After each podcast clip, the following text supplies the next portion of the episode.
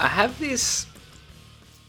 Uh, I wouldn't say it's a fear, but it's it, it's something I kind of worry about half seriously. Is that everyone but me can read minds, and that sometimes when I'm out in public, people know what I'm thinking, and every now and then I'll get shot a look after thinking something really sucks, and it just like kind of. I know that that's not real. I know people can't read minds, but it's always just in the back of my head. I wonder if it's. Uh, I don't know. There's something to that because I've always had that feeling as well. Like Oh, when I'm sitting next to somebody on the train or a bus or something, I'm like, oh, they can hear what I'm thinking. Yeah. And I better not think anything weird in front of them. Yeah. What the fuck is wrong with you guys? Brad's the normie here.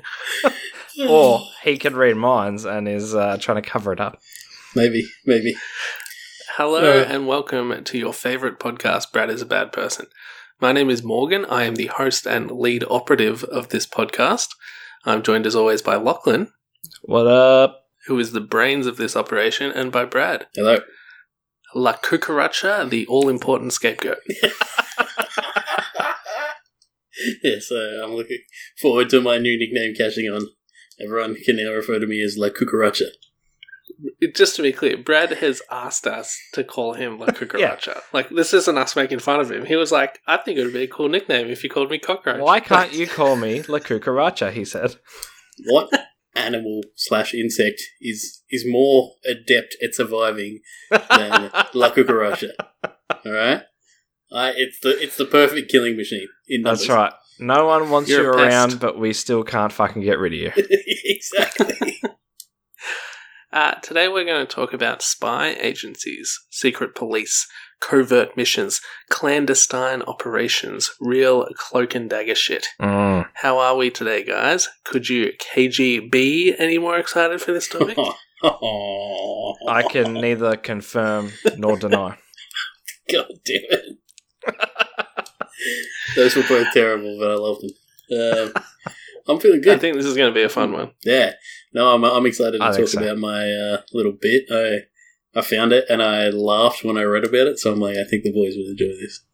This is It's a good some of my favorite shit to think about and talk about. Is all the crazy dark shit that uh, the spy agencies of the world are doing behind our backs and under our noses and stuff that we don't know about.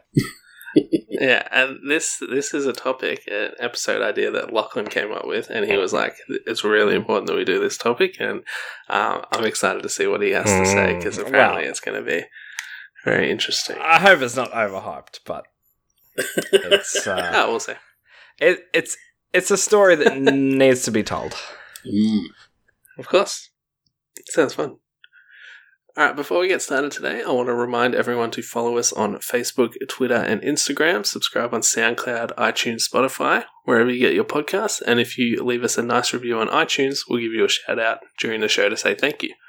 If you want to get in contact with us and suggest an episode idea or just say hi, please do. We always love interacting with our fans. You can do that on any of our social media or through our website, bradisabadperson.com. If you really, really like us, you can send us some cash through paypal.me slash Brad is a bad person to help with running costs. But otherwise, the best thing you can do to support the show is to tell a friend to listen. Big shout out to all the CIA and FBI agents who are monitoring us by listening to our episodes. Mm. Even though you are a bad person, thanks for listening. Tell your DEA friends, but not your ATF friends. David Koresh, say his name. Ruby Ridge, Ruby Ridge. Lachlan, do you want to get this party started by cracking open a cold one with the boys? It's time to crack open a cold one with the boys. My darling wife was at a bottle shop earlier in the week that uh, we don't normally get to, so they had some stuff that I don't normally see. So I said to Weird her, shit. get me something uh, for this episode while you're there. And she, knowing full well what kind of beer I do and do not like, got me a Nomad Brewing Company Jet Lag Finger Lime IPA. That sounds awesome. Uh, it is made with actual finger limes, so it's Yeah. not just flavoring. Uh, and it says in the little description, it says expect a great balance between malts, hops, and fruit.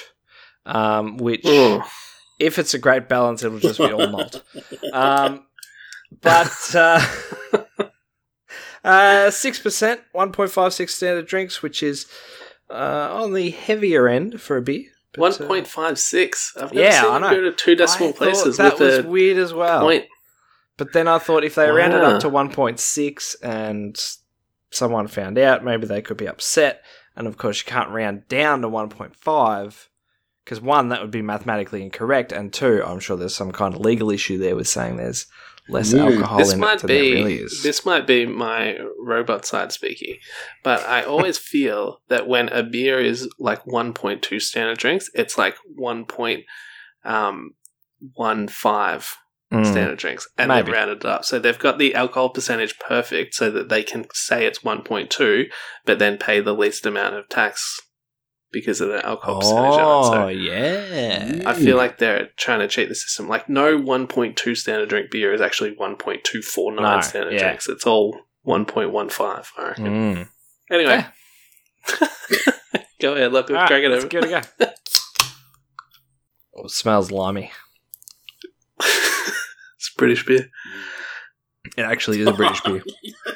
Oh, that is terrible. Divorce. You can really taste the limes. Oh, and it's oh, not man. like where you put a slice of lime in a fucking Corona either. It's it's infused. I don't even know what a finger lime is. I think it's just a fancy lime, isn't it? I've al- I I I don't know if this is true, but I've always just pictured them as like a long, skinny lime, like a finger. I don't know. I But they- know. They use them in MasterChef all the time, and they they it's like they're like little citrus balls. They're like little Mm. tiny balls. Like when you Okay. cut open a finger lime, it's like these little tiny spheres. But I Weird. think it tastes like a lime. I think uh, It tastes limes like in lime. general are just try hard lemons. So Oh, Brad, what are you talking about, Brad? limes are great. Don't talk shit about limes. I'm just saying they try hard lemons. That's. Ah, When life gives you limes, Brad, give limeade. Yeah, exactly. I, I, for the le- longest time as a child, I thought limes were just unripe lemons because you know they start off Ah, okay. So you're just holding a Oh, grudge interesting. for you being a fucking retard. green. La cucaracha.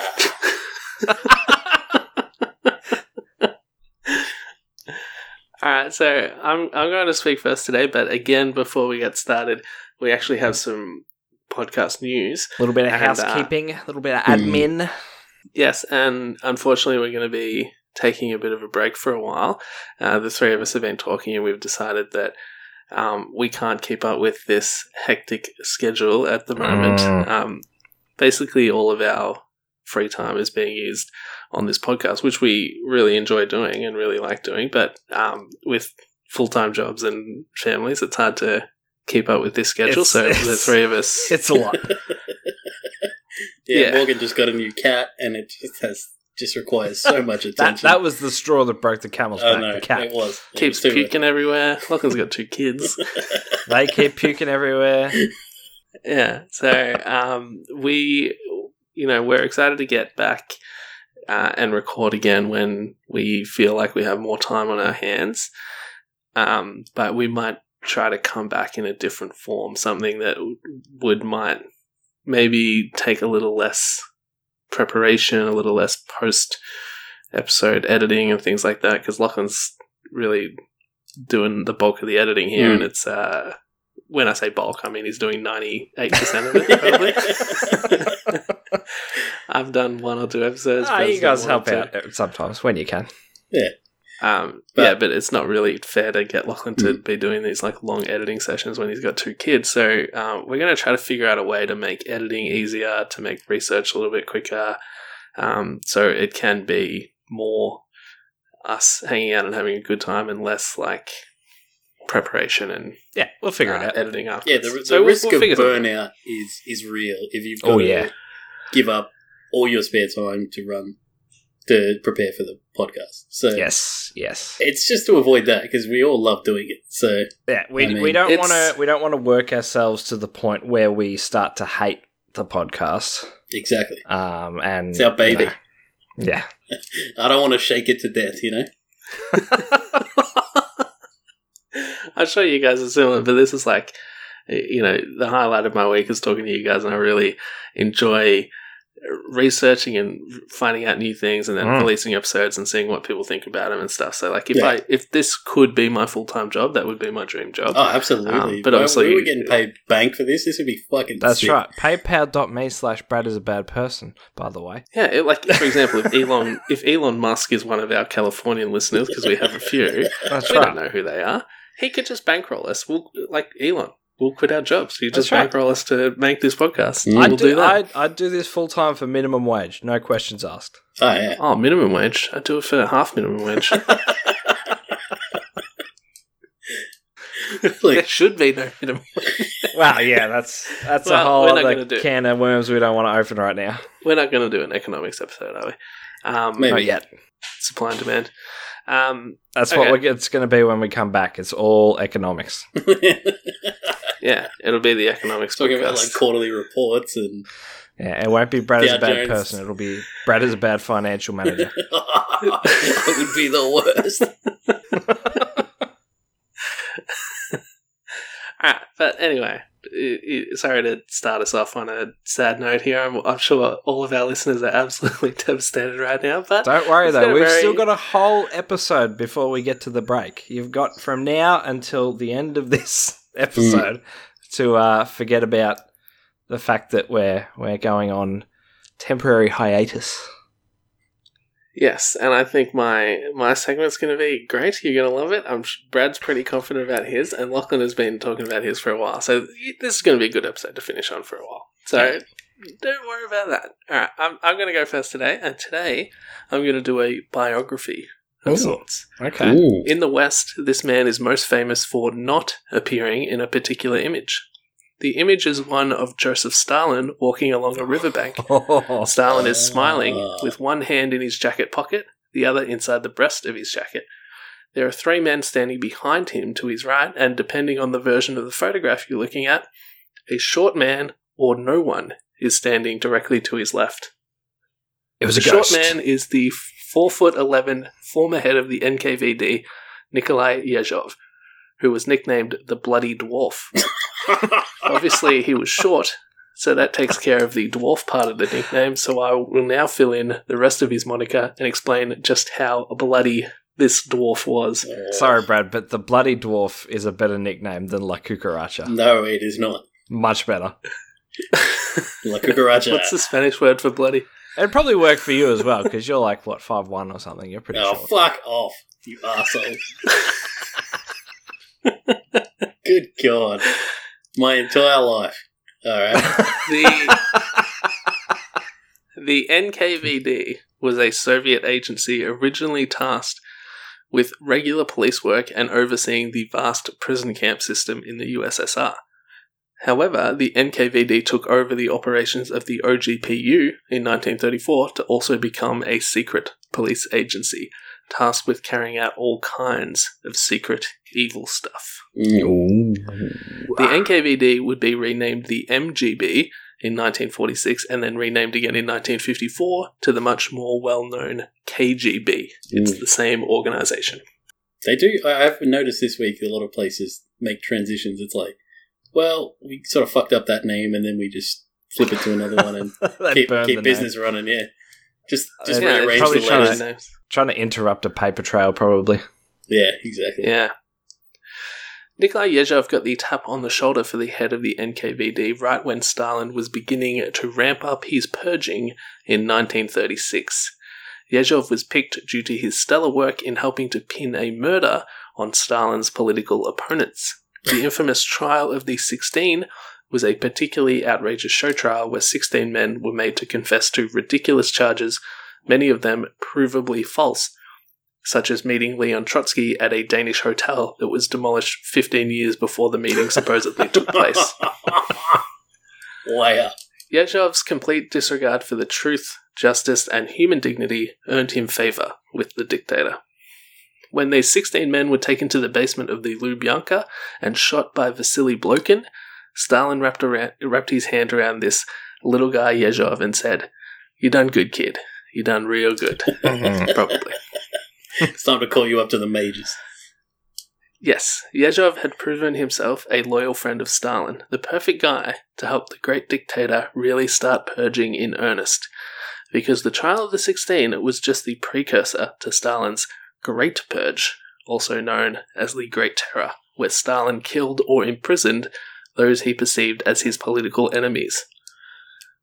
By far the biggest target was the kulaks, the class enemies, meaning peasants who weren't quite as desperately poor as most other peasants.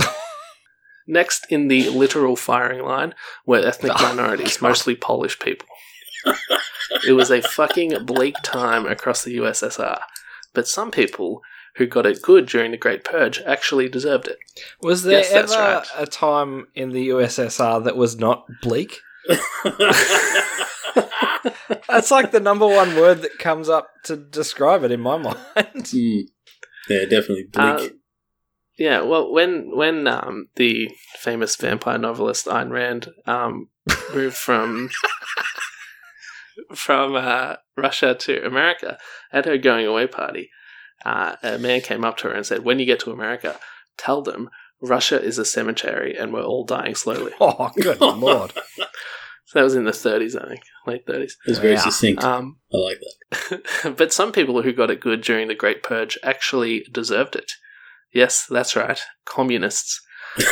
no one kills communists quite like other communists. It's actually the only redeeming quality of communism, really. Stalin fired at least half and maybe as many as three quarters of all the politicians in the USSR and all the officers in the Red Army because he started getting paranoid, thinking that maybe they were trying to overthrow him. Drain the swamp. That's half to three quarters. Ah, shit. Well Can you done, imagine? if- Well yeah, done. like if Trump gets elected and he starts killing people, he's like, "I'm draining the swamp." Yeah. It's just like- half, half to three quarters, like that's It's fucking outrageous, isn't yeah. it? That is an, that's next level paranoia. And yet, I'm okay Yeah. with it. Mm.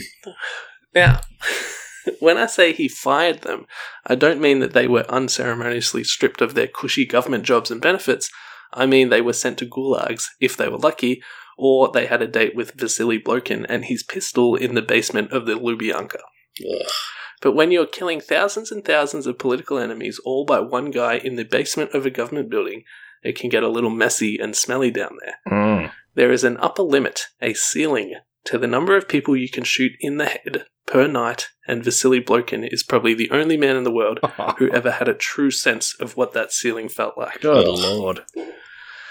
Nikolai Yezhov saw this ceiling as a problem. It's time to raise the roof. Oh, do you reckon he was just like, hang on, I've got an idea, Mr. Blokin. Instead of using one gun in one hand to use two guns in two hands, you've just doubled your output. Well, no matter how many people they were killing per night, they needed to kill more. Good Gotta God. pump those numbers up. Those are rookie numbers in this racket. Yezhov had kill quotas to fill after all. Oh, God. Now, to be fair, the quotas were set by Yezhov himself, but they were quotas nonetheless. so it was a logistics problem. How can we pump these numbers up?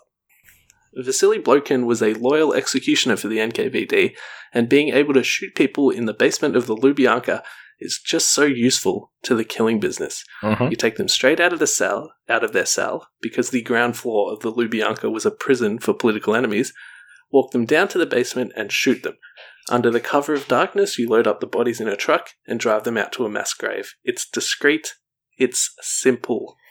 Yezhov studied the problem for hours.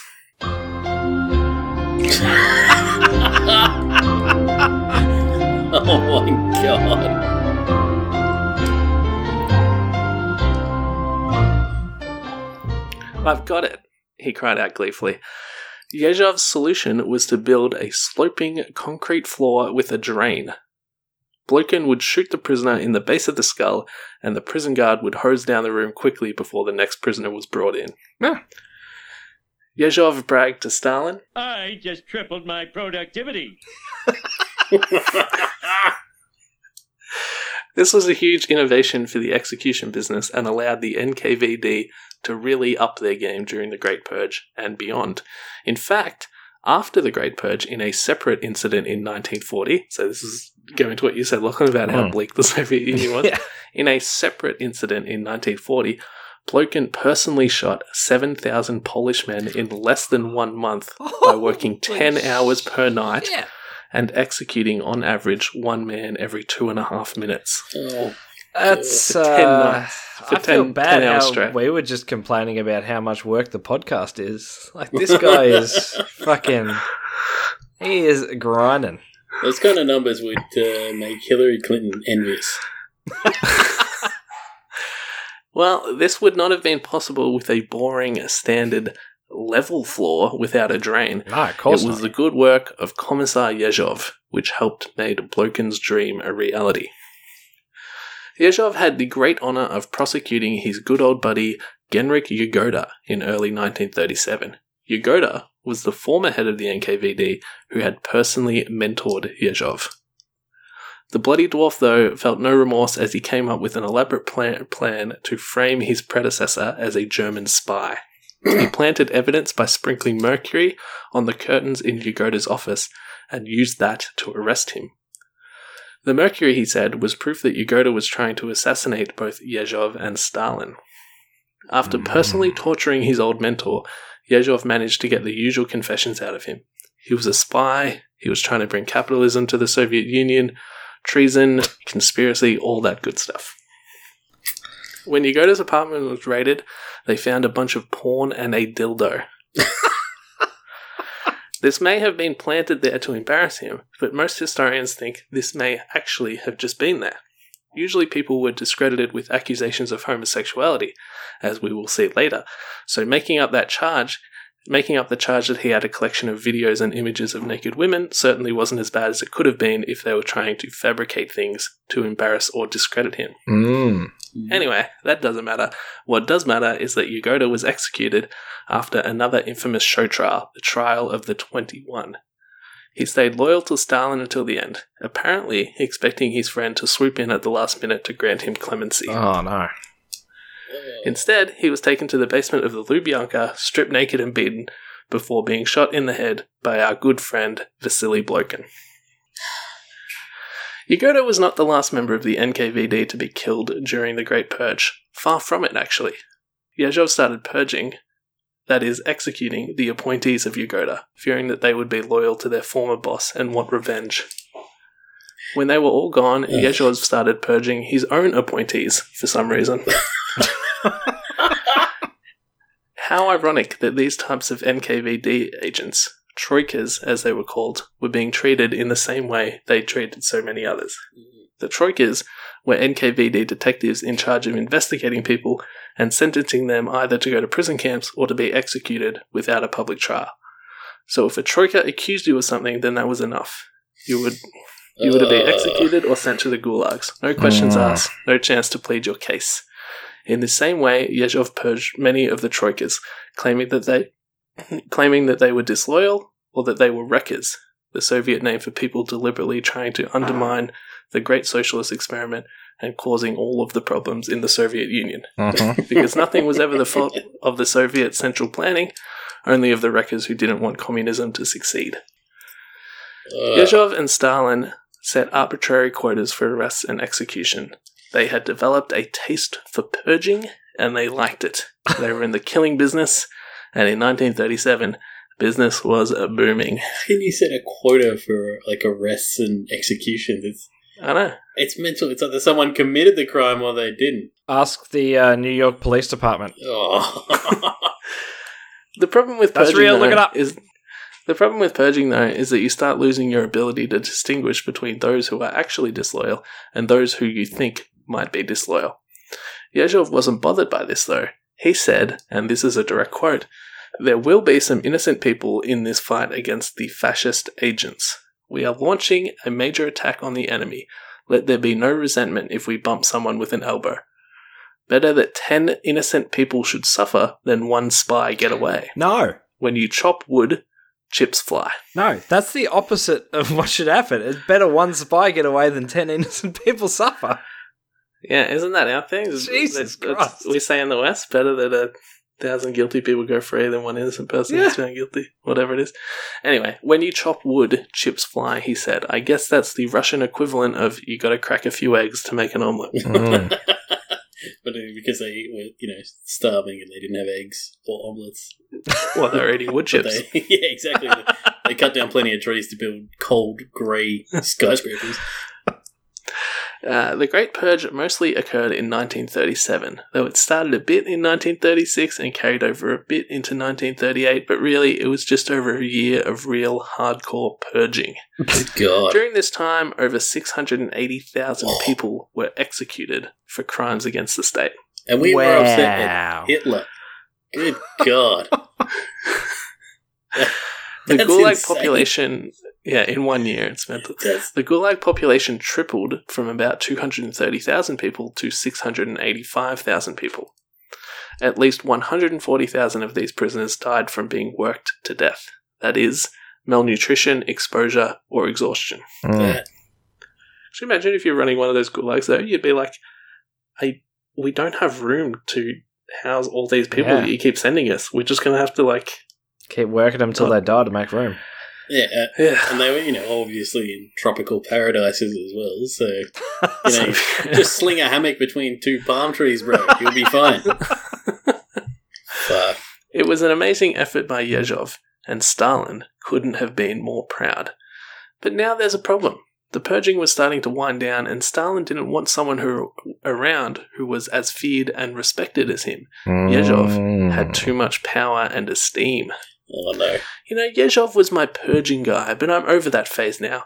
I need a more diplomatic NKVD leader. so Yezhov was dismissed with full honours, given a generous pension, and lived the remainder of his days in a nice big cottage in the countryside. Really? No, not really. No, not really. Oh Stalin had arrest- Stalin had him arrested, tortured, and executed. Yezhov admitted to being an enemy of the people. He confessed to wrecking, treason, collaboration with German spies, stealing government funds, and hilariously enough, he confessed to just being generally incompetent. He also confessed to an embarrassing sexual history of drunken homosexual orgies, a standard charge against people the Soviets wanted to embarrass. Mm. However, it turns out this was actually true. Historians have historians have corroborated this charge by examining witness reports and independent examinations of the evidence. Evidence. So it turns out the bloody dwarf was also a flaming dwarf. it's not that there's anything wrong with that, but it's funny that they used to do this to embarrass people, and it's like, no, that's actually true. I think uh, his own insecurities were bleeding into those interrogations. Yeah, and I he's reckon. like, you, you fag. Mm. You're such a fag. I hate you. And then, you know, he goes home and he looks in the mirror and he just bursts into tears. yeah, it's that thing about the the most homophobic people. Yeah, are gay exactly, yeah. Themselves. Um, during his show trial in 1940, Yezhov claimed that he was innocent, that all his confessions were made under torture, while all of his confessions, except that he did kill 14,000 NKVD agents. he said, Yes, I killed 14,000 of them, but I was surrounded by enemies of the people. It was oh the right thing to do. God. 14,000. He killed, he killed 14,000 police officers and said, Yeah, I did that. I don't feel bad about it. That's fucking insane. Is this guy like the role model for Black Lives Matter? Oh. yeah, like like his predecessor Yagoda, Yezhov was loyal to Stalin until the end. He refused to believe that his good old buddy Jojo was allowing this to happen, let alone ordering it to happen. He was sent back to his cell during deliberation and was confident he would be found innocent. When he was brought back for sentencing and found guilty, Yezhov fainted. He knew I what was wonder happening. if there was anyone ever put on trial in the Soviet Union found innocent. Like if Yeah, If you're on all show trial- trials. Like, that's the thing, if The you're on trial, definition- you, the definition of a show decided they're going to trial. kill you. yeah. Yeah, exactly. The definition of a show trial is a trial for show because we already know the verdict in That's right. advance. Like there's no there's no way that you're going to be found No. y- you know, yeah. Um, anyway, when he regained his composure, he appealed for clemency, but it was immediately denied. Two days later, shock. He was dis- two days later. He was discreetly taken to the basement of a small NKVD police station and shot, either by Ivan Serov, the deputy leader of the NKVD, who would one day become the head of the KGB, or by his good old buddy Vasily Blokin. The basement of this NKVD station was modelled after the execution chamber in the Lubyanka that Yezhov had personally designed. Uh, After he was shot, irony. Yezhov's blood was hosed off the sloping concrete floor and down a drain. It's like 10,000 forks when all you need is a spoon.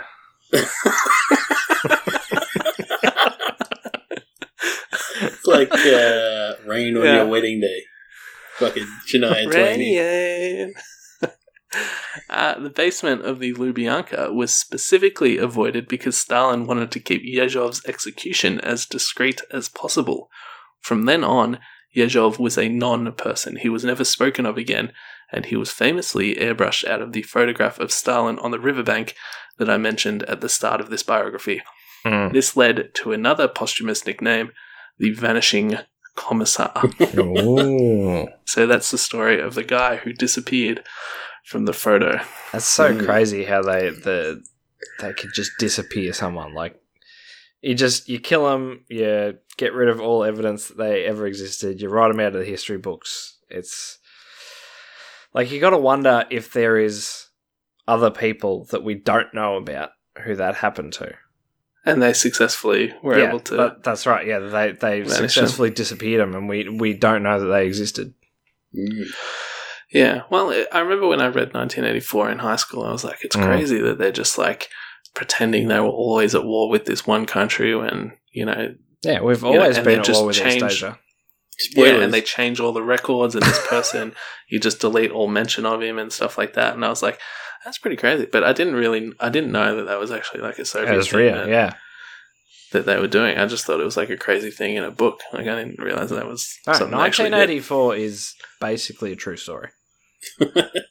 he just got Well, the yeah, year that's- wrong. It's actually 2020. I was no, it thinking was like- 1936. yeah, 1934, but okay. Oh, uh, I think I could have done it more efficiently. That's all I'm gonna say. Is that Wow. the Oh. jump stuff having a slope floor just so you could clean up blood quicker. How about an Yeah. actual slide and have the truck parked at the bottom of the slide? So you shoot the person, they slide down the ramp into the back of the truck. There's no removal. There you go. Cut out the slide, cut out the middleman, just shoot them in the truck. Wow. In Yeah, but then then you might damage the truck. Like you gotta have the, the, truck, take them out to the mass grave and shoot them Not discreet enough. yeah, they were trying to be discreet about it. so, Brad, you you think you could kill more than 680,000 people in a year? No, I'm saying that I. Oh yeah, actually, yeah. I was gonna say. Wow. Did you think I could kill more than six hundred? No, I'm saying yeah, I could do it more efficiently for sure. Wow, Absolutely. okay. Hmm. Yeah, I think he's chump numbers. I I rounded down to six hundred and eighty thousand because it was actually like there was actually a specific number which I thought was really bizarre. It was like six hundred and eighty-one thousand nine hundred and sixty-two people, or something like that. And I was like, "What? How do we know the actual good number?" records. yeah, so it must be. Well, actually, whatever. That's the other thing as well. They like their records are highly, uh, what's the word? Very carefully recorded. So uh, it's probably more like a million people. Ah, yeah, yeah, but yeah. um, like yeah, this stuff all came out when the Soviet Union collapsed. That you know Mm. they got access to all these records and stuff that were under under lock and key and stuff. But the I, I read about the what Vasily Blokin used to do, and he would just stand in the room and they would just bring down prisoner after prisoner, and they would just confirm their identity and then um, get them on the ground, and then he would just walk up behind the, the back of them and shoot them in the back of the neck, and then Yeah. they would hose the blood, and then they'd bring in the next one, and that, that's what they do. They just they'd go up to the cell and grab someone out of the cell. They would confirm their identity. They'd write down their name, and then Yeah.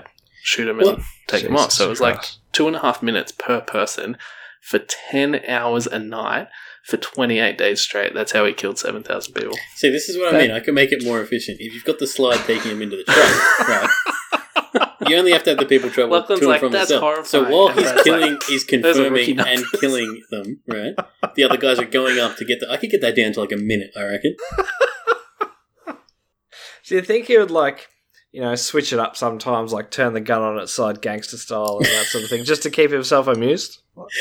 I think the biggest question I have is what if he was going to confirm someone's identity and they're like, oh, no, no, I'm not, you know, Stanislav Bratsovla or something like that, you know. They'd shoot him anyway. yeah, they're going to shoot him anyway. What's the fucking matter? Just, what's the fucking. It's The like how when and you're dance. on death row, they get the doctor in to come and make sure that you're healthy and stuff. Like you, you're well enough to be executed.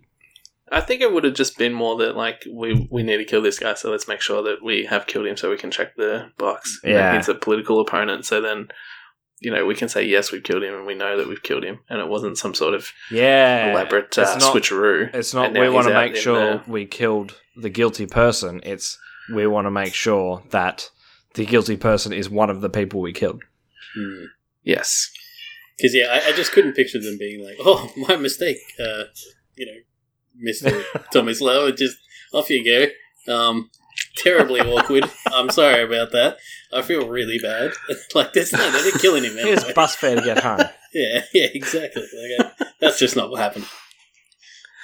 um, I've been I've been wanting to talk about Vasily Blokin for a while, and I almost talked about him in the um, serial killer episode, but it doesn't really fit the theme. Like he's a mass murderer, but he's not like a serial killer in in the sort of way that we think No. about serial killers. So I didn't do it then. Um, and yeah, I was thinking of doing it for a wildcard, but I thought you know it fits in really nicely here when I talk about uh, Yeah, Yezhov. and Absolutely. 100%. Um, yeah. it's fucking crazy. And like, and like I they think say, if you love what you do, you'll never work a day in your life. So, his ten hours just flew by every night. yeah. It's like, I, I wish I could work 11, but they're not letting me. Honestly, you take the most kind-hearted person and force them to do that for a week, and it, it it'd be the same. Like they, you just become completely desensitized. Ugh, it's just horrifying. Um, anyway, that was the Soviet Union, which is hell on earth. Yeah, And then some. It was fucking. It was the worst. yeah. it's just terrible. Oh my god! It's just Yeah. anytime you read about the Soviet Union, you're just like, I didn't think it could get any worse. You read about Holodomor, you read about the Great Purge and stuff like that, and you're just like, what the? This is just horrifying. It's such a horrible thing. it did. Thankfully, all come crashing down, and uh, maybe we'll touch on that a little bit later on. Oh fuck! All right, Brad's gonna go next. What do you got for us, Brad? So this week uh, I wanted to talk about something homegrown and took place right in our backyards, so to speak. Mm.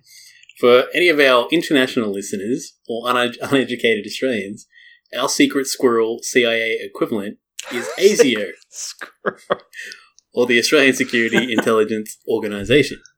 What I and probably many Australians are unaware of is ASIS, or Australian Secret In- Intelligence Service.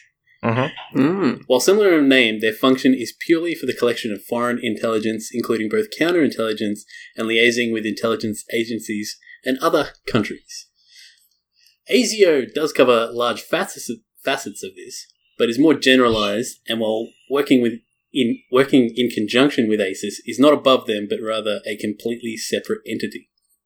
ASIS was established in 1952 under the utmost secrecy, in contrast with its older brother ASIO that had been established in 1949, three years prior. It was so secret, Squirrel, in fact, that it remained unknown to most everyone in the government until 1972, some 20 Oh, years shit. after its establishment. Wow. So as I as I understand it, it's to to draw a comparison. ASIO is like the FBI, and ASIS is like the CIA. Is that uh, a good comparison? Uh, it's I don't know if there's the an exact American comparison you could draw.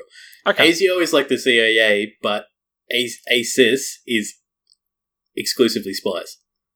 That's all they yeah, do. is, that's what the CIA is. Yeah, so but I mean, ASIO sort of does that as well, but it also does you know research into like chemical weapons and stuff like that. Like ASIO covers a bit of a Okay. broader branch. They Okay. both Yeah, overlap. like, There's some um, overlap. It's a Venn diagram, if you know what I mean.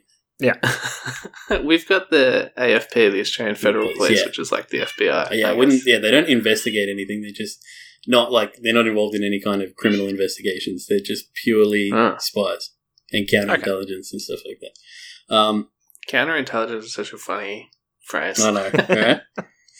it was actually podcast favorite, the Daily Telegraph, that caught wind of ASIS and ran an expose on them, recruiting out of uni- universities for espionage activities across Asia. But that's not what I'm here to talk about. Kids getting picked up by spy agencies out of university is old hat. And what we need is something bolder, more ridiculous. Something that screams government, government incompetence. Eleven years after ASIS was outed by the Daily Telegraph, they would make the fateful decision to run a training exercise in Melbourne that would have large, long lasting repercussions for the entire Oh. branch. Oh no. Consequences that would pull them into the limelight.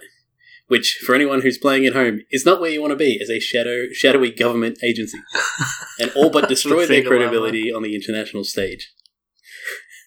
The date was the 30th of November 1973, and the place of this disastrous training exercise was to be the Sheraton Hotel on Spring Street in Melbourne, located right near Parliament House, funnily enough.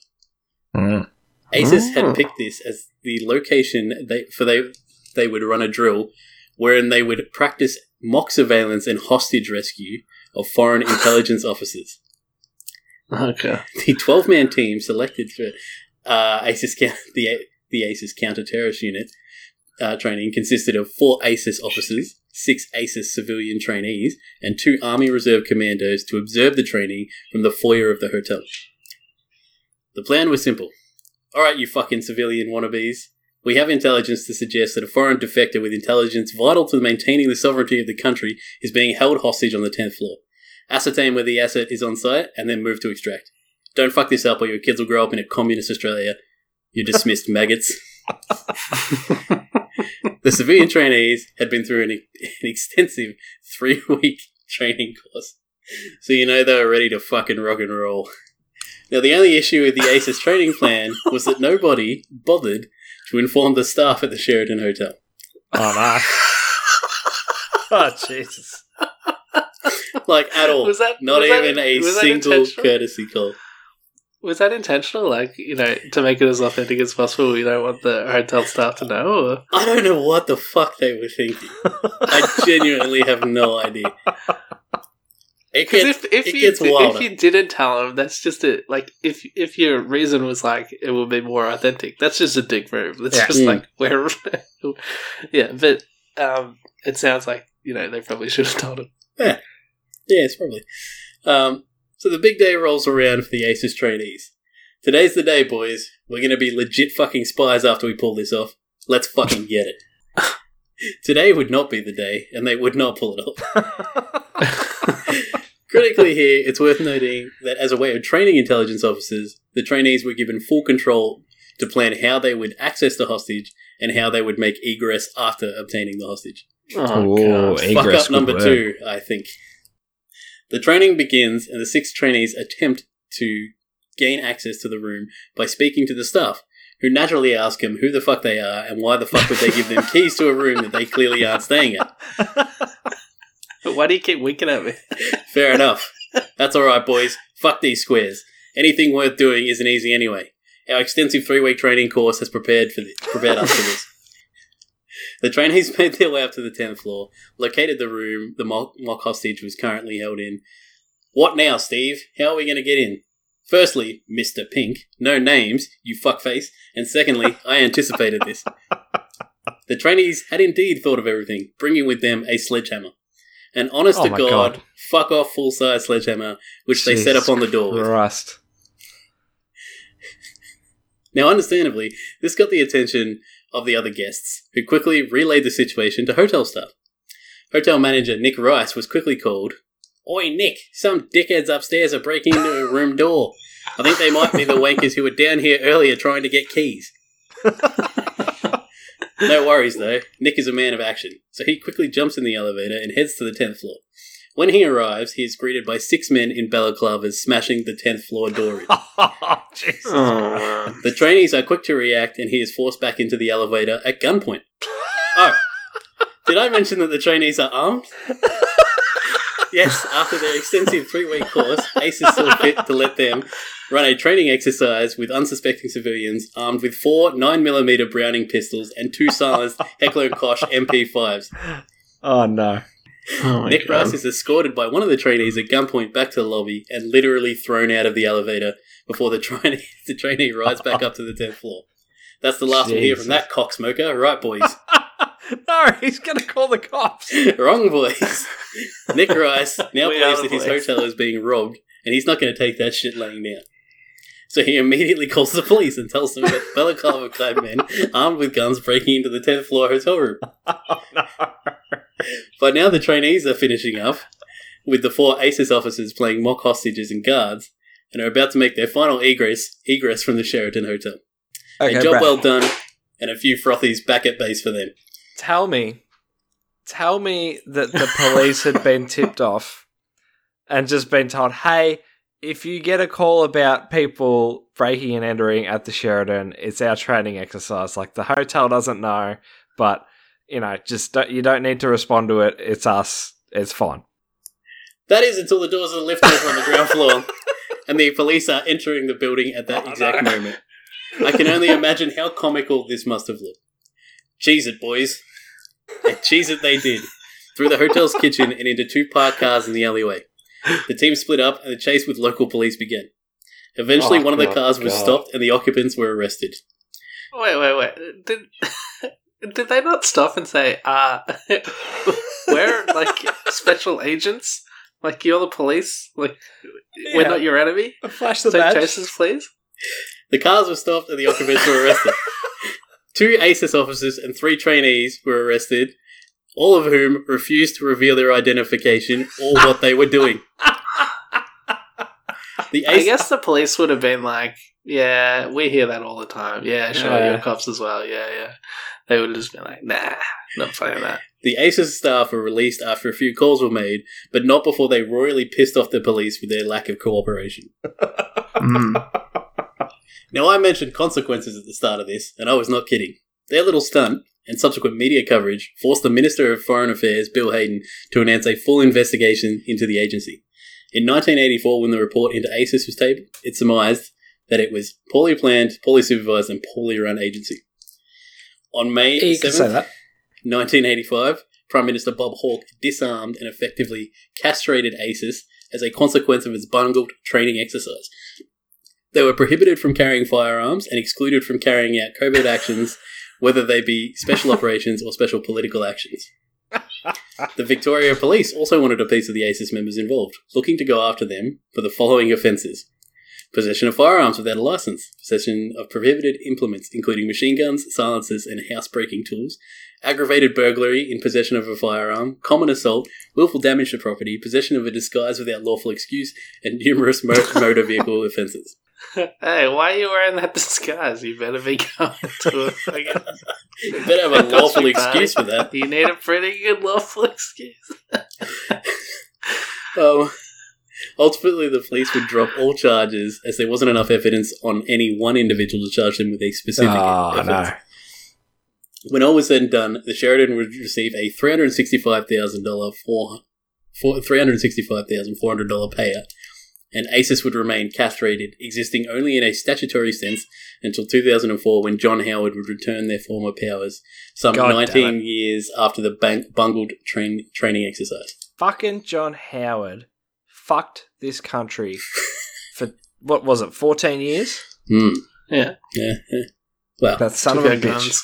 yeah. So I mean, that is that's it. These twelve people just fuck that entire agency. Yep. that agency now has a budget as big as ASIO itself. So Yeah, of course it does. And these are the people who are supposed to be quote unquote protecting our country. They can't even like none of them thought, "Oh, maybe we should let someone know we're doing this." Like Yeah. that, that's that isn't that something you think of? the the sheer audacity to be like, Mm. we're gonna do this and we don't need to inform anyone. And it'll all be fine. Like they just went and rented a hotel room on the tenth floor, Yeah. pop, popped a few guys in there and like, okay, you got to come in and get us out.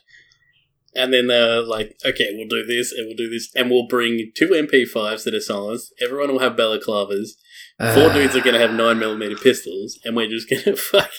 And we'll use them against them. Like, the moment that that guy opened the, the elevator door, Nick Rice stepped out, I would have been like, okay, listen, we've kind of fucked this a bit. We're actually Yeah. members of, you know, ASIS. Um, we're conducting, you know, some sort of intelligence thing. He might not have believed me, but at least they're uh, like, but they've like banged him in You're, the tr- face, knocked to him back in. the situation. Yeah. Yeah, they knocked him back into the elevator, kept him at gunpoint. Then when they got to the ground floor, just threw him out of the elevator and were like, Good. "Fuck off." God. Don't call the cops. Yeah. That's the best part is they're like, "Oh, he probably won't say anything, will he?" Like fucking idiots. Ugh. but literally, they, I like that like they're using a sledgehammer, which is, you know, the least subtle way to get into a room. I know that they anticipated that that wouldn't be a problem either. Like they're just like, "Oh, we'll just knock down the door. There'll be no other guests who'll give a shit about this situation. Yeah. everyone will mind their own fucking business Well, six send guys them a break bill. into." We'll send them a repair bill afterwards. Yeah. well, yeah, that's exactly. They probably wouldn't have. That, like the way they were acting, they probably just been like, "Nah, it's all right." They don't know who did it. Yeah, of course. Of course. I think the miracle is that no one fucking died Yeah, because the cops came in and they were literally the elevator doors open as the cops were entering the building. Like they, Yeah. they could have been a firefight right there. I think if it was 2020, there would have been, but the cops would have just started shooting. Yeah. Yep.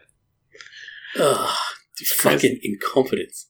Mhm. Um, I also, and like this is completely unrelated, but I was looking into a bunch of different, um, like, uh, spy agencies and you know national agencies and stuff like that, and I um found the Tanzania Intelligence and Security Service, and I just want to give them, just want to read out their entire Wikipedia page.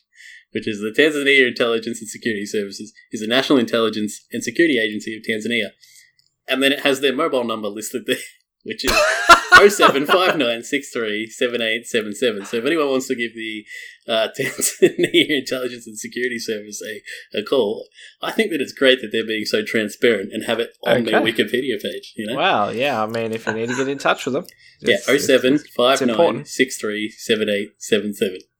All right. Wow. Interesting. Yeah, I was like, because uh, look, my original plan was I was just going to talk about how shit third world secu- like intelligence agencies are and stuff like that. but there's so little on them that I couldn't make it into a full segment. But when I saw that Well, that's what they want. I laughed Yeah. so Very hard. little information. They're doing their job well. But no, they're not. They're just like killing everyone who opposes them. So there's no stories about it. It's kind of sad. Fred, Fred, great. Fred formed a conscience. He's like, I don't want to make fun of the third world this week. No, I wanted to. That's the problem. I just couldn't find enough information. Ugh.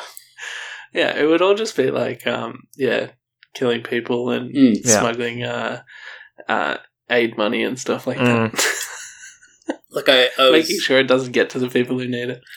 I was looking into, I think it was the Tajikistan, their security thing. Yeah. I can't remember Mhm. what it is now off the top of my head.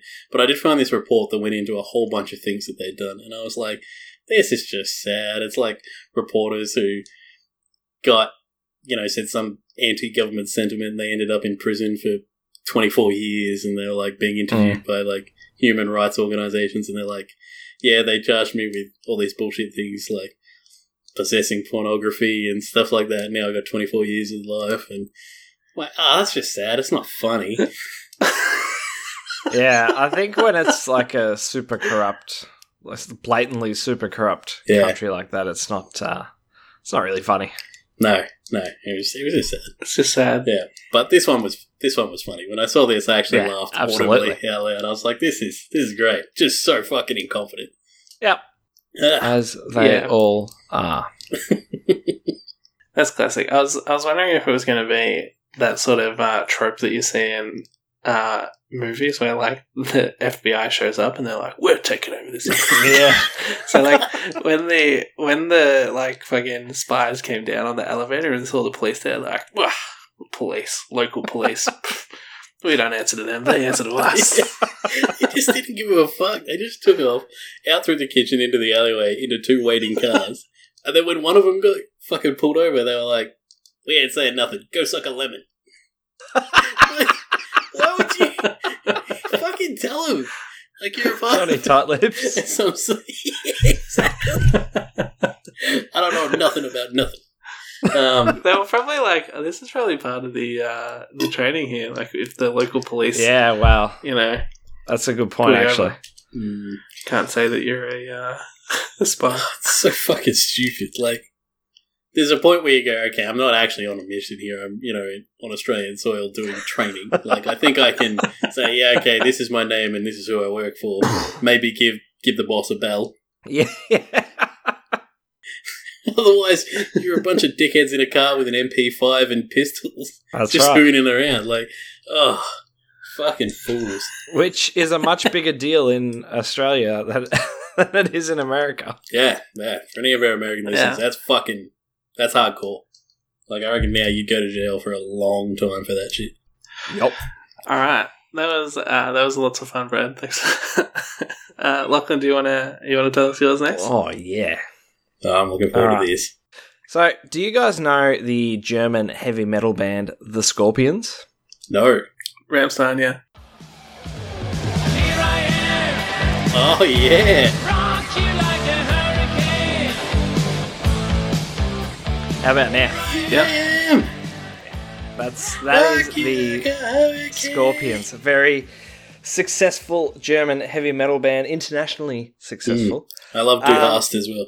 But the Scorpions have another very famous song, among the best-selling singles of all time, Oh, really? and is considered by mm. many to be the soundtrack to the end of the Cold War.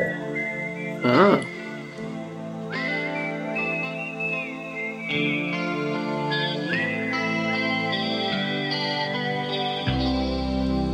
Follow the Moskwa down to Gorky Park, listening to the wind of change. Yeah. Where's my lighter? Summer night, soldiers. So that is uh, the Scorpions' "Wind of Change," Wind of Change. uh, Sounds which like freedom. I'm sure you have heard before. yeah, I heard it before. Yeah. Didn't know the name or the band, but That's yeah. right. No, not many people did, apparently. Um, now, speak to people who lived in East Germany in the late 80s, and they will tell you that this song spread hope behind the Iron Curtain and was a legitimate influence in the fall of the Berlin Wall. But now, you're probably thinking, sure, that's a nice idea, but it has nothing to do with the topic of this episode. One, you're an idiot. Two, let's take a step backwards for a second. this might come as a shock, but the CIA has done some really terrible shit and still continues to do really terrible shit to this day. I don't believe Definitely your favourite agency, Lachlan. You were always talking about how much you love them. Regular listeners might have realized by now that I'm pretty vocal about this. I'll take any chance I can to tell people about how they interfere in international politics, they arm terrorists, traffic drugs, kill sitting heads of state, experiment on US citizens, all that insidious shit that they do. It is so offensive to me that any organization can operate outside the law with absolutely no consequences. And I feel like the best thing I can do to fight that sort of thing is to raise awareness. They're not the only organization like this, of course, but there seems to be more information available on the terrible things that the CIA have done than Mossad and other clandestine groups. Well, it's not just the the fact that they've well, it is the fact that they've done all this, but it's that they're held in such high regard by the American people or anyone else. Like they're beyond reproach. You can't criticize No, you the can't CIA because then That's you're right. being anti-American and oh, you're being crazy. Yeah, sure, the KGB does stuff like that, but the CIA wouldn't do stuff like that. The it's like- CIA, if anything, is worse than the KGB, and I think it's uh, as well because people don't think they're doing this horrible shit. That people expect it from the KGB. Yeah, you- you'd you'd want to hold the American one to a higher standard, and yeah, the the fact that people just will just not eh, want to talk to you if you say that the CIA has done evil stuff. They're Yeah. just like, oh no, you're being a conspiracy Yeah, theorist. I wouldn't It's do like, that. These are the, it's documented. What do you mean? That's what I. I- I'm going to get off track here, but I have arguments with my mum about shit that government agencies do all the time. And she's always like, no, no, they wouldn't do that. That's a conspiracy theory. And I say to her exactly that. This is documented stuff. Like, it's not some weird shit I read on the internet. This is information they have released to the public. So if that's what they've released, imagine the shit they haven't released. Like, imagine the shit they keep a secret. Well, you know, sometimes you just got to get your hands covered in shit to get shit done. um, Gotta crack a few eggs. To yeah, exactly. You got to kill a six hundred thousand odd people in the basement of a police station just to get your job done. You know. Anyway, I spend a lot of time online researching this stuff. Now, during this whole coronavirus COVID kung flu thing, I've been working from my parents' house because I can't get any work done with my kids at home. So, a lot of stuff I've searched for about the CIA has come from their internet connection. a couple of months ago, I was chasing a theory that the CIA wrote the song Wind of Change for the Scorpions as Western propaganda in an attempt to encourage the fall of the Berlin Wall. This in particular isn't inherently bad, but it just further highlights the CIA's reach and the shady ways they operate. There's actually some very compelling evidence that backs this up, and I'd recommend uh, anyone who's listening that's interested check out a podcast series called Wind of Change. I think it's uh, might be Spotify exclusive. Um, the guy who made it, Patrick Radden Keefe, goes into way more detail than I ever could here, but it is very interesting and very compelling.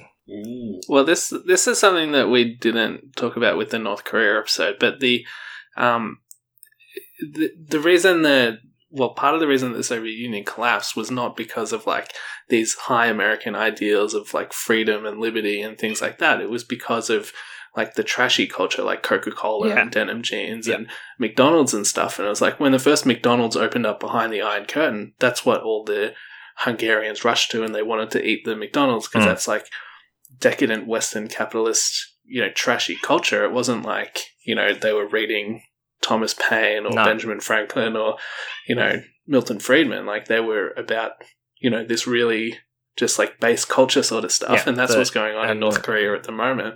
Yeah. Like there there are these organizations in South Korea that are dropping USB thumb drives into North Korea, and what they put on them is trashy Korean music Yeah. and trashy Korean dramas because they want them to watch the soap operas and things Yeah. like that and listen to the the music and think, oh, this is fun.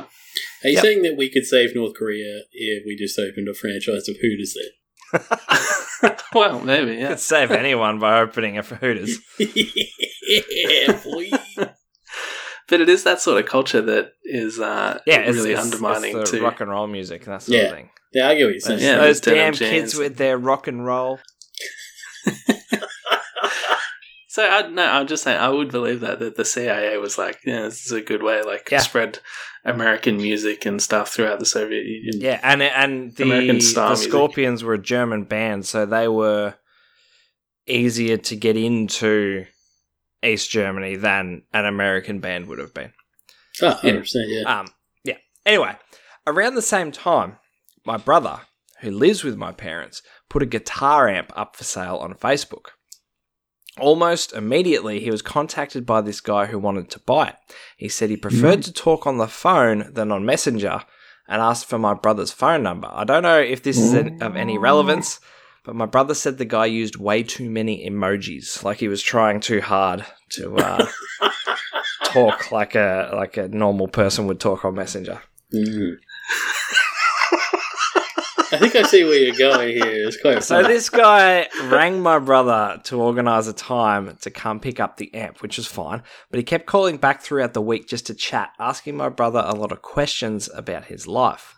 My brother thought it was weird, but he really wanted to sell this amp, so he just went along with it. Then the following weekend, this guy shows up at my parents' house to buy the amp.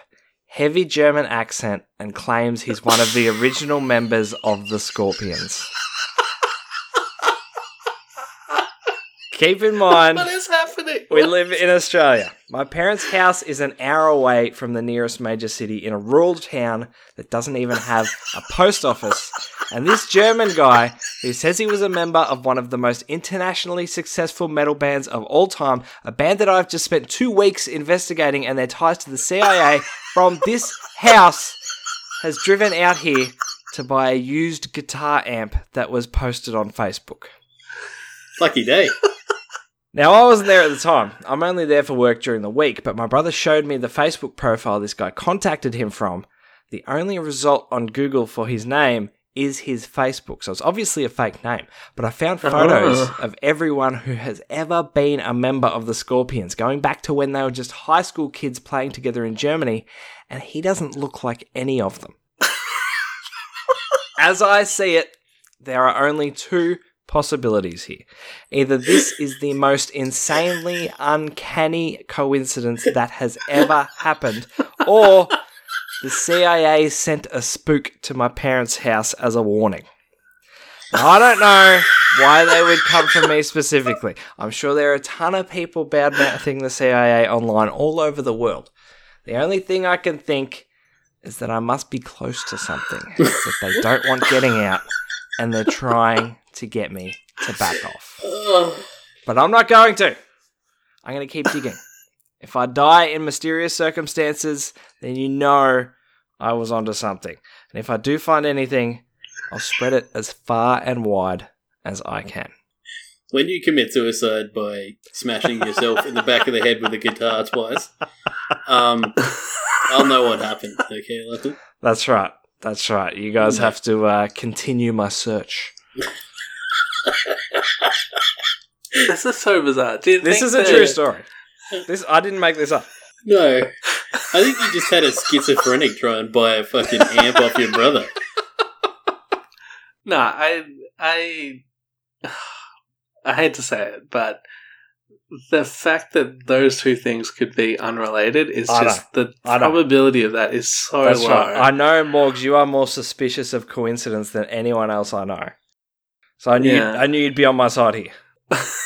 it's fucking bizarre. Do you think? All right, I'm gonna indulge you for a second here, and the rest of this conversation here, the rest of this conversation here is going to be me assuming that it's not a coincidence. Yeah. and, and I'm not saying that I think it's not a coincidence. I'm just saying that in order to have this conversation without me prefacing every single Mhm. sentence, I'm going to talk as if you know they are linked. So, Yeah. do you think this guy thought that um, your brother? Was the one doing Yeah, the research, I and think that so. he was trying to spook him. Yes, because because obviously I don't live there. There's no record of me living there. There's no record of me working there. Um, uh, so they just see it coming from this IP address. So Yeah. they would have to assume, I imagine, that it's someone in that house. And it would make sense that it was like a young male in that yeah, house. that's right. That's right. Interesting. Okay, so if you're saying it's a CIA spook, are you- is him claiming to be one of the original members of uh, the Scorpions. the Scorpions? Is that like a thinly veiled threat to allude to yeah, what that's you've been that's the searching at? message. That that's Yeah. that's him saying, "Hey, I'm here. I know what you're doing." Yeah. You know, because It- to me, to me, it sounds like I know that you've been looking me Yeah, up. Yeah. exactly. uh, my my pr- that you've been looking up the Scorpions, and my proof of that is I'm going to say, "Hey, wink, wink. I know this band, the Scorpions, and I was part of it." So, you know, you've been looking them Yeah. up. and he Wink, wink. according to because my mum was there as well according to her he brought it up just completely out of nowhere that he was in the scorpions like it just it just happened And to he mention- hadn't brought it up on all these long phone calls during No. the week. had not mentioned it beforehand What did your brother say to him when he said that? Like, oh, okay, cool, or yeah pretty much no reaction from him? Was he?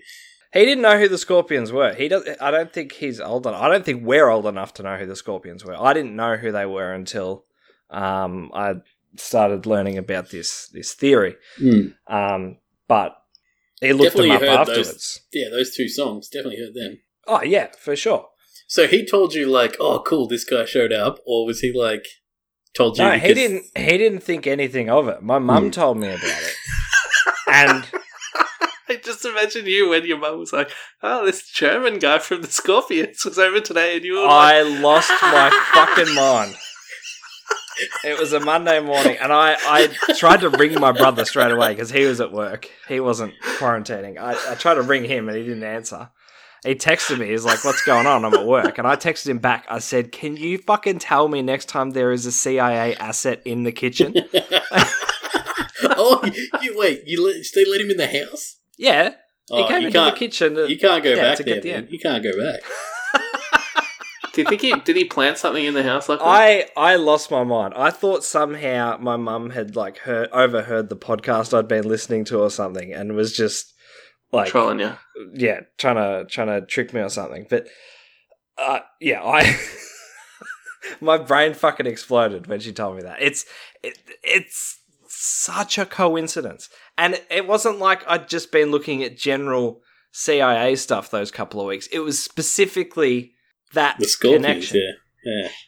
Mm. You need to run the house over for listening devices now. Ah, well, I tell you what. Since we've gone back into stage three lockdown, I got the fuck out of there. I've been Yeah. back at my house since then. Well, well, I mean, Daniel's on the chopping block as well, so he- Well, this is the thing. yeah. They And- probably don't suspect you though. No, well, I mean, once this comes out, they will, because I'm sure that they monitor this. Uh, it's, just, it's too much of a coincidence. It's That is an insane coincidence. I'll what give are you the that. odds? The odds, the odds of that guy being a CIA agent are higher than this whole thing being a coincidence. You know what? I, I actually don't think he's. I would a- have to. I'd have to admit that. Yeah, I'd say. I don't think he's a CIA agent. What I think he is is actually it's like a interagency collaboration. He's probably ASIO or ASIS, and they've Well- said, "Hey, we need you to check out this guy." He did. He did. Here's another weird coincidence. My mum does actually speak German, um, so I can confirm that he was a German speaker. Yeah, well, So- you have to be. I was gonna gonna say heavy German accent. How do you know he wasn't? You know, like I don't know. Nah, whatever, I used to be in the something else, or- Scorpions. Yeah, I can't do German, but you know what I mean. ah, it's just generic That's crazy. Euro trash. Yeah, The Germans have such harsh accents. He did actually speak German, so I don't know whether the CIA are recruiting Germans to act as well. I mean, they recruited a German metal band to fucking bring down the Berlin Wall, so why wouldn't they recruit a German to come and fucking try and My- scare me? My into- question to you is: You find out that the CIA actually planted, like, it wrote this song for the Scorpions, got Yeah. them to do it. Blah, blah, blah. You figured that out. Why doesn't the CIA? Why is the CIA angry at you and want to silence you instead of saying, "Yeah, we did that. How amazing was it that we did that? Isn't that so great that we did that?" Maybe. Like, why wouldn't they be shouting it from the rooftops? Well, Maybe yeah, th- this is he this wants is to recruit thing. you. I I ca- I would love to take credit and say I was the one to figure out that connection. I wasn't, but you know, I spent a lot of time looking into it. Um, this is the thing though that that that to them, that for them is a good story. And um, there's a movie about a similar thing um, with Ben Affleck, um, Argo Okay, is yeah. about is about a similar thing. Is about the CIA using um, a film production as as propaganda, and Yeah, that's that was a, true story. As true well. story. Yeah, yeah. Yeah. Um, so I don't think it is this Scorpions thing specifically. It's got to be something else. But they were using Do you that. think that was their way? Yeah, Yeah, that was that- their way of saying, "We know that you're looking into us." yeah, that was that was the most subtle way they could, you know, get a message across and and claim, you know, still have plausible deniability that they're not trying to intimidate me. Hmm. So very. German guy. It's just such a crazy coincidence. It is a crazy coincidence. Yeah. It's, it's- when when you were um describing how the guy was messaging your brother on Yeah. Facebook with the emojis, I just started thinking about that South Park episode where the um the alien guy comes to South Park and he looks like a normal person, but he keeps describing thing as things as human. He keeps saying like, "Oh, I really like this human lunchbox." this is a really nice human Yeah. bicycle. Yeah. oh god. Yeah, that's bizarre. Yeah. Uh, I, I'm sure you got your brother to show you all the messages that you sent between each other. No, no, on the No, he, did, weren't he. Yeah. he didn't show me. He didn't show me the messages. Um, but he showed me his Facebook profile. Um, and it's Oh well, don't you want to see the messages? What, what was the? How did this guy originally make contact with your brother? Uh, it was on. Tag. I'd It like was on to Facebook. Messenger. Yeah, yeah, but I mean, like, how did he write it? Like, hello, I see you're selling a Facebook uh, uh, an amp on I Facebook. or did he say something? You know, little, you know, like the rooftops in St. Petersburg are full of snow this time of year. the blue jay flies hardest before the dawn or something like that. Yeah, some sort of bullshit code. You Yeah. turned that into a Batman quote at the end there, but yeah. The not as dark as fuck. Oh, I'm actually an asset planted by Christopher Nolan. Uh, Yeah, so if I uh, if I wasn't already in trouble for 3D printing a gun, I'm definitely in trouble now. Don't say it out loud. God. Ugh. Um, I would just like to say that I also uh, have been looking into the CIA, but I'm going to stop. So it's all good. oh, shit. Yeah, that's I, fantastic. I have looked into them and found nothing interesting. So I'm going to stop. yeah, you guys remember a couple of months ago I sent you a message saying if I die, it was the CIA. I specifically remember you sending us that message, yes. And then when you said that you wanted our last episode for a while to be on spy agencies, and I got something interesting, I was like, all right, well, what's gonna, oh, God. what's Lachlan dying over here? Fantastic. That is a great story, and I'm glad that you your brother was able to sell that amp to a schizophrenic who's definitely not going to smash someone's head in with it. Yeah, wow. The guy offered him an extra 50 bucks for it as well. So, Oh, that's weird. That is weird. Now I'm sold. Definitely an asset. Because Yeah, schizophrenics are still money. good with money. Yeah. Like, it's fucking That's nuts. bizarre. Yeah. Overpaying somebody? I know. Do you know where he lived? Did he? Would, is he local, or did he? He Did he said say he was local? On he there? said he was from Melbourne and he drove all Which- the way to. to um yeah, to to buy a cheap guitar amp. Which is an hour away. Yeah. Depending on where in Melbourne you live, it could be an hour and a half or two Yeah, hours. it could be Yeah. two hours. Yeah. Fuck. Yep. For a cheap amp, which you could probably get on eBay for like the same price. Cash converters. Cashies, Yep. yeah. Fuck. Deutschmark converters. Dude, I'm surprised you're not dead. Deutschmark. I'm surprised my brother's not dead, to be honest. He's probably like a fucking full leather duster and shit like that, I bet, you know. He, he, was, guys. he was wearing leather pants and like a black t-shirt. Apparently, he had like the the wristbands with the studs on them and stuff.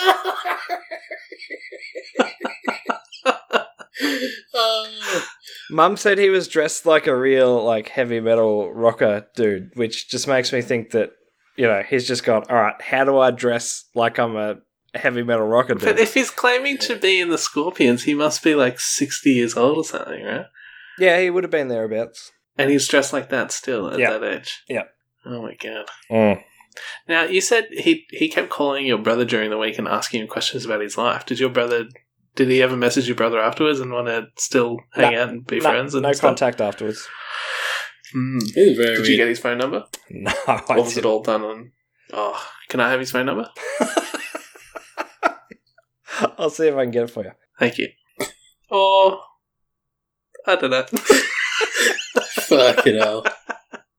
the like the one percent of me that thinks it's possible is just like maybe I shouldn't get that number. If you rang that number now, I'd probably redirect to like CIA. the Tanzanian fucking thing that you were talking about.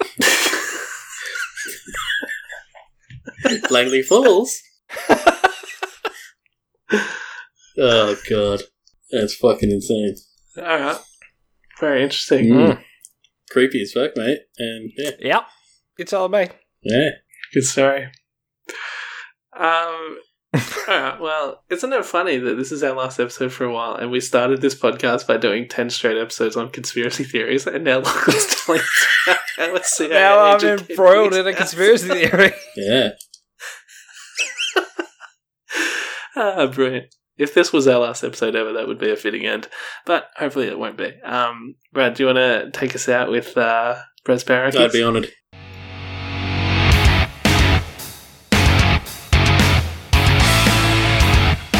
Brad's Power Rankings.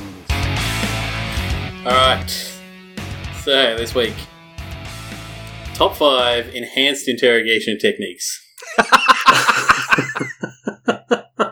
and, uh, I thought it was it was fitting. Um, Yeah, definitely. yeah, starting at five, working way to number one. Standard format that we've uh, come to know and love. And uh, Five.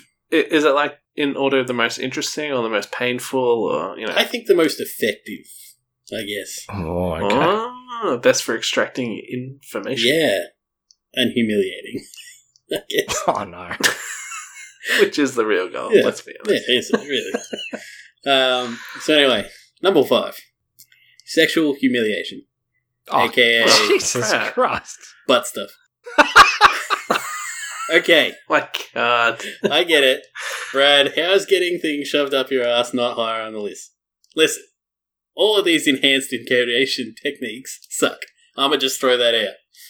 But I feel like after getting your pipes plumbed, at least you get to go back to your luxurious, warm, and quiet cell and cry yourself to sleep.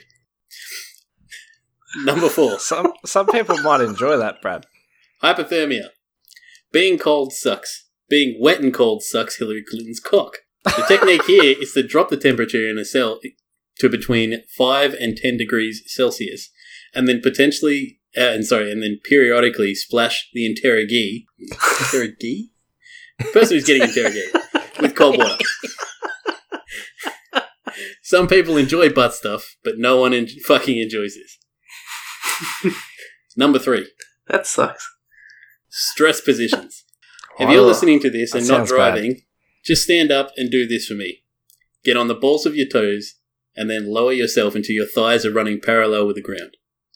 I think I've made my point. Number two, sleep deprivation. Mhm. Mm. Sleep deprivation through constant noise or periodic noise has to be one of the worst fucking things I could imagine. Now, I hear you again, but the asshole stretching. I get it, I get it. Being awake is okay until it's not anymore. Then everything fucking sucks. Just existing is miserable when you haven't slept. And I hate to keep harping on about it, but some people like butt stuff, and no one likes being woken up. and number one.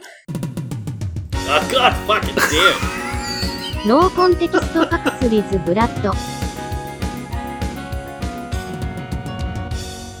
The ancient Indian epic Mahabharata is the longest poem ever written with 200,000 verses and 1.8 million words. It was orally Oh. transmitted for centuries before some genius finally had the bright idea to write it down 2,500 years ago. It would my take God. a long time to orally transmit. Yeah, and to remember and Wow, to yeah. repeat and keep to write the fucking thing down. But no one did. Anyway, I thought you'd forgotten about that and to launch it right as I was doing number one. and then half let me get the fucking thing out. It's just it's just a shit show. Thank you for that. What a jerk. Number one, waterboarding, or as I like to call it, old reliable. I just don't. I just don't think you can go wrong with waterboarding. It has so many upsides. There's no real risk of drowning. It can be administered time and time again. It doesn't kill someone, so it's not a one and done. And and that surviving it adds to the psychological torment.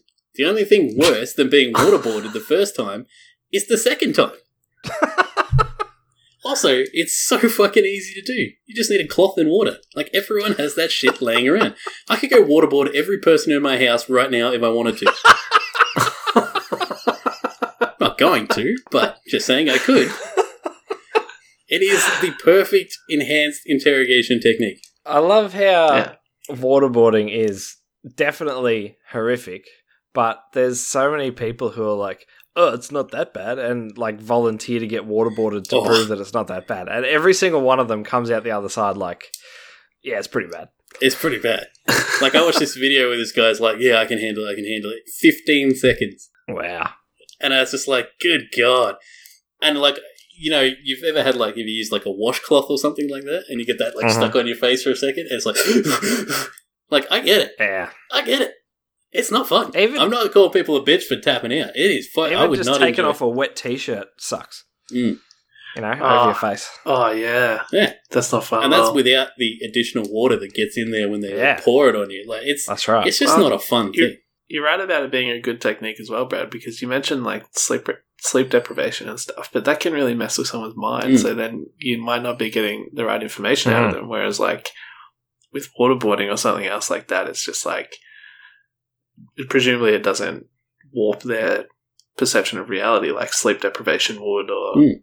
You know other sorts. The other of. ones just have too much maintenance as well. Like stress positions, you've got to have someone there to actively beat someone to stay, keep them in the position. Um, hypothermia, you've got to keep going and getting more water to throw on them, and you've got to have a whole cell, and it's like Mm. a whole fu- big fucker. And then you know, like the, the butt stuff. Like you've got to, someone's still got to shove something up someone's ass, and that's just not a pleasant thing to do. You know, Listen, it's we're not here to kink shame. yeah, we're not here to kink shame, but like if it's your job, it's not fun, right? I don't know. I think it'd get like that. Uh, what's his name? Vladimir Vasily Blokin, who uh, you know, is just killing three hundred people a day. It just More like Vasily Blow desensitized to it. Ken. You'd No, okay. become desensitized to jamming big, painful stuff up people's No, butts. you wouldn't. I don't But think there's I like- anything that can prepare you for that.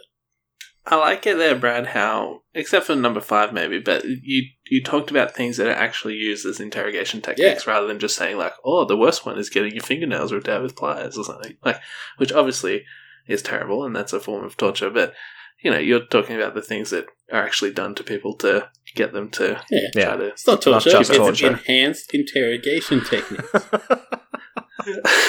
Okay? Just want to make a clear distinction there.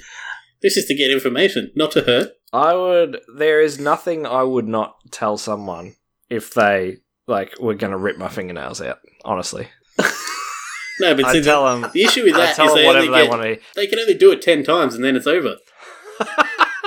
Twenty. Like true facts. Think about it. That I can waterboard you an unlimited amount of times. Brad, they would not even need to do it once to get whatever information they wanted out of it. They would just have if they clamped the pliers onto my fingernails. You are be giving the CIA everything they need right now. Don't give them ideas. Say, that wouldn't bother me at all. You know what no, because then they're going to do it. They're going to go, No, ah, because they're going to be like, this guy. Well, I just have to go to waterboarding. And I feel like you would enjoy waterboarding as much.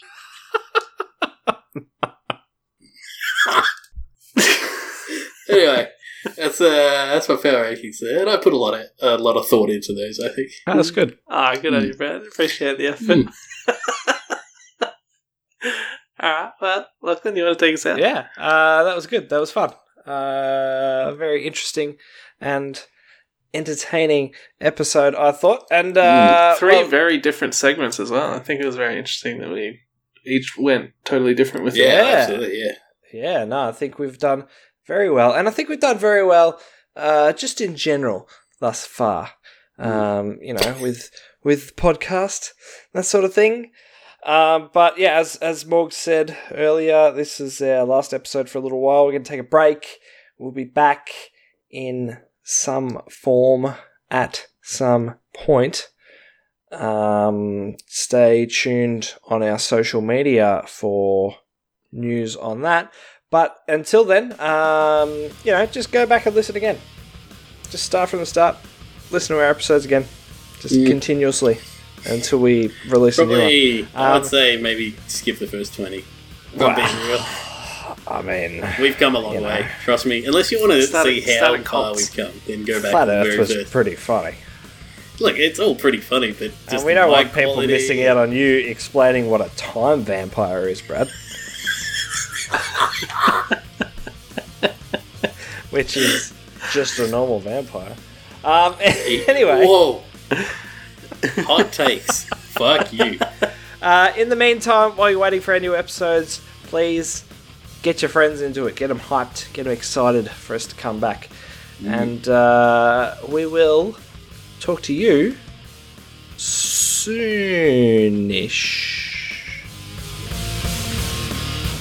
What the fuck was that? That's it. We're done. Peace. Uh,